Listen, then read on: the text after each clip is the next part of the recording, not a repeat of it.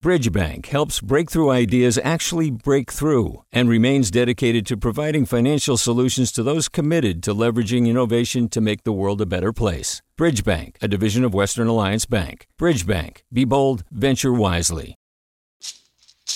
Hey, it's Glynn Washington from Snap Judgment. And if you love what you're hearing, and I know you love what you're hearing, please consider becoming a KQED member. Special access to cool events, behind the scenes footage, and so much more. Plus, you'll sleep better at night knowing you did your part for the community you depend upon. It's in you. Please be in it. Visit donate.kqed.org slash podcasts to sign up now. That's podcast with an S. Thanks. From KQED. Good morning. This is the California Report. I'm Madi Bolaños in San Francisco. And I'm Saul Gonzalez in Los Angeles. And this morning, Madi and I are together to bring you the latest California election results now that the voting is finally over. There was a sweep by Democrats in statewide races like U.S. Senate, Secretary of State, Lieutenant Governor, State Treasurer, and of course, Governor. We also had mayoral races in some California cities, with the highest profile one in Los Angeles, where Karen Bass faced off against Rick Caruso. Saul, how's that race looking? Well, Madi, that race between Bass, a member of Congress, and Caruso, a real estate developer, remains too close to call. But Caruso has a slight lead as of this morning. The biggest issues in play in the contest were the city's homelessness crisis and public safety, with both candidates promising to tackle them and restore people's faith in the city. Here's Bass speaking last night at the Palladium nightclub in Hollywood. We are in a fight for the soul of our city. And I know the soul of our city is based in a set of values that is reflected in the Democratic Party, that is reflected and inclusive because we bring our city together and that's the way we heal. Meanwhile, Caruso addressed supporters at his election night party on the top floor of the parking garage at the Grove Shopping Mall in LA, which he owns. My fellow Angelenos, we can make this city of dreams.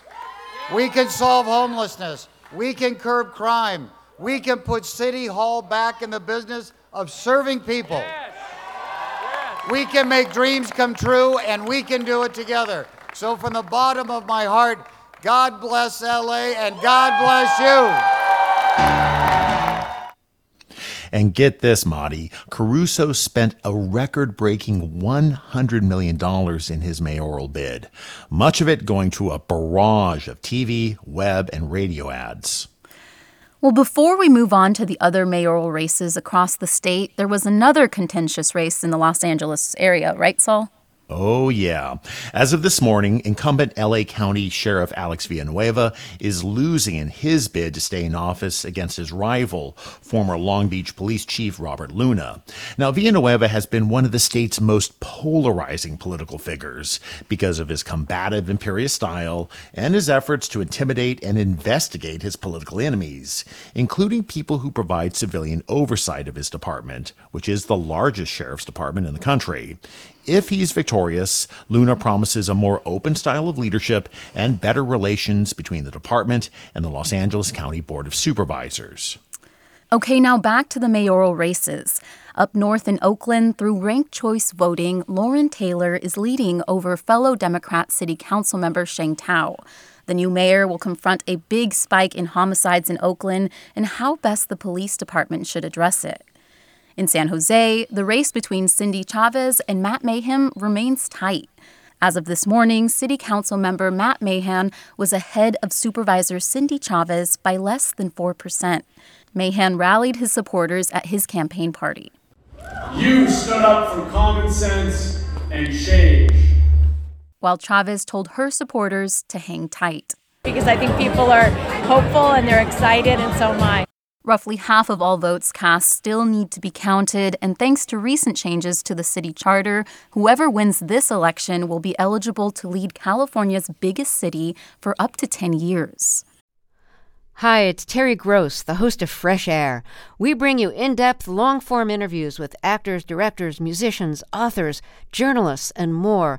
Listen to our Peabody Award winning Fresh Air podcast from WHYY and NPR. Hi there, I'm Rund Abdelfatah from Throughline. If you're listening to this podcast, you know that KQED produces exceptional storytelling that keeps you informed, inspired, and entertained. Their podcasts cover issues from your neighborhood to the entire country and everything in between. Support this work today. You can help us continue to bring quality podcasts to your ears. Just head to donate.kqed.org slash podcast. That's donate.kqed.org slash podcast. And Monty, California was also a battlefield for high profile congressional races between Democrats and Republicans, especially in places like Orange County's Congressional District 45. With all precincts partially reporting this morning, a little more than 10% of votes separate Republican incumbent Michelle Steel and her Democratic challenger Jay Chen, but Steel is ahead. Chen and Steel are both Asian Americans and courted the district's large Vietnamese American population. Also in Orange County, current results show Katie Porter and Scott Baugh are neck and neck, separated by less than one percentage point. Baugh is a former state assembly member and chair of the Orange County Republican Party. Porter, the Democratic incumbent, has built a reputation as having strong banking and financial expertise, and for using a whiteboard to help explain concepts during committee hearings.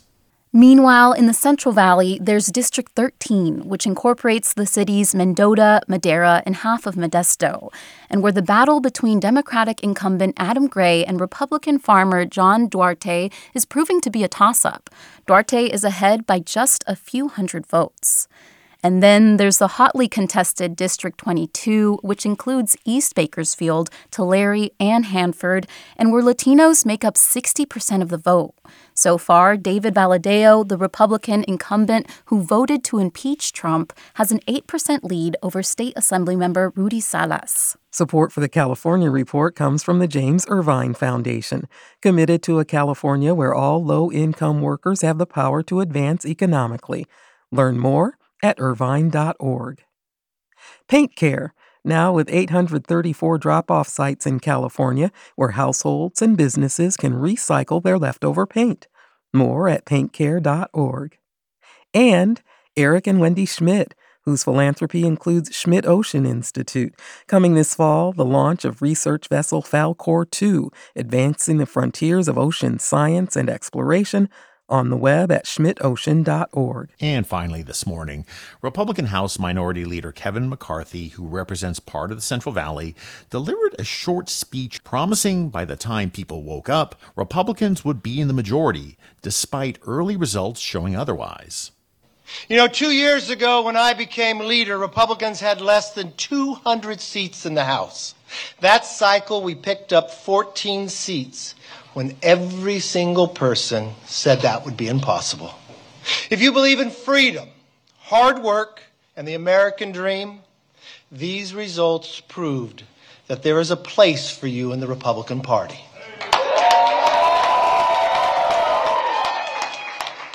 Now, tonight, we built upon those gains two years ago, and it is clear that we are going to take the House back.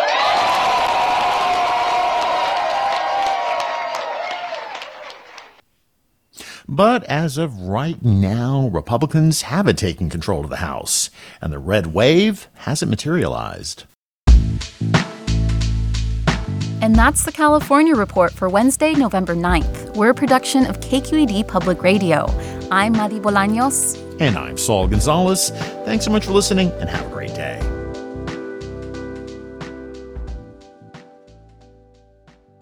You love learning about the San Francisco Bay Area? Its history, its people, its unique blend of cultures?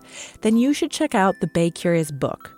I'm Katrina Schwartz, editor and producer on the Bay Curious podcast, and I'm here to let you know that for the month of May, we've worked out a sweet deal for KQED podcast listeners. Right now, you can get the Bay Curious ebook for $1.99. That's right, $1.99. Just search for Bay Curious wherever you get your ebooks or find a link in our show notes. This offer does expire at the end of the month, though, so you'll want to act on it fast. Happy reading!